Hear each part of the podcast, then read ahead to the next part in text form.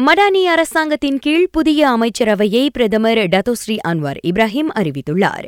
புதிய அமைச்சர்கள் வரிசை இதற்கு முன் இருந்த அமைச்சரவையில் ஒரு சில மாற்றங்களுடன் அறிமுகம் கண்டுள்ளது.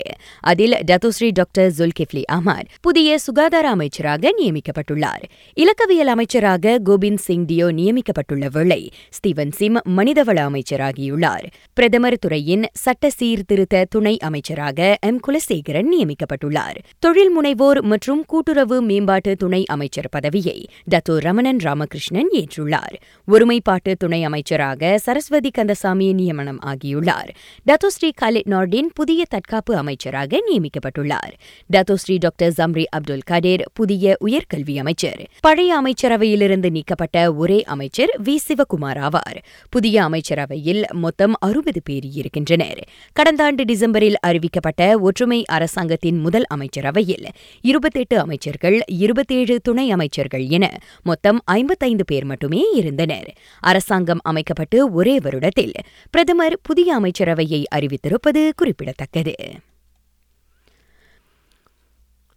மலாக்காவில் பள்ளிக்கு வரும் மாணவர்கள் சுவாச கவசம் அணிவதை ஊக்குவிக்குமாறு பெற்றோர்கள் மற்றும் பள்ளி நிர்வாகங்கள் வலியுறுத்தப்படுகின்றன.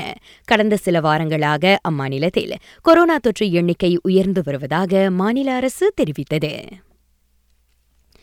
இதனிடையே கடந்த மாதத்தின் கடைசி வாரத்தில் கோவிட் நைன்டீன் சம்பவங்களின் எண்ணிக்கை நாடு முழுவதும் ஆறாயிரத்து எழுநூறாக பதிவாகியது. அதற்கு முந்தைய வாரத்தில் மூவாயிரத்து அறுநூறு சம்பவங்கள் மட்டுமே பதிவாகின. பேராக்கிந்தாவில் தரமில்லாத சிகிச்சை வழங்கியதோடு தரக்குறைவாக பேசிய சுகாதார கிளினிக் ஒன்றின் மருத்துவருக்கு மாநில சுகாதாரத்துறை எச்சரிக்கை நோட்டீஸ் வெளியிட்டது. போலி முதலீட்டு மோசடியில் சம்பந்தம் இருப்பதாக நம்பப்படும் நிறுவனம் ஒன்றின் மூன்று இயக்குநர்கள் கைது.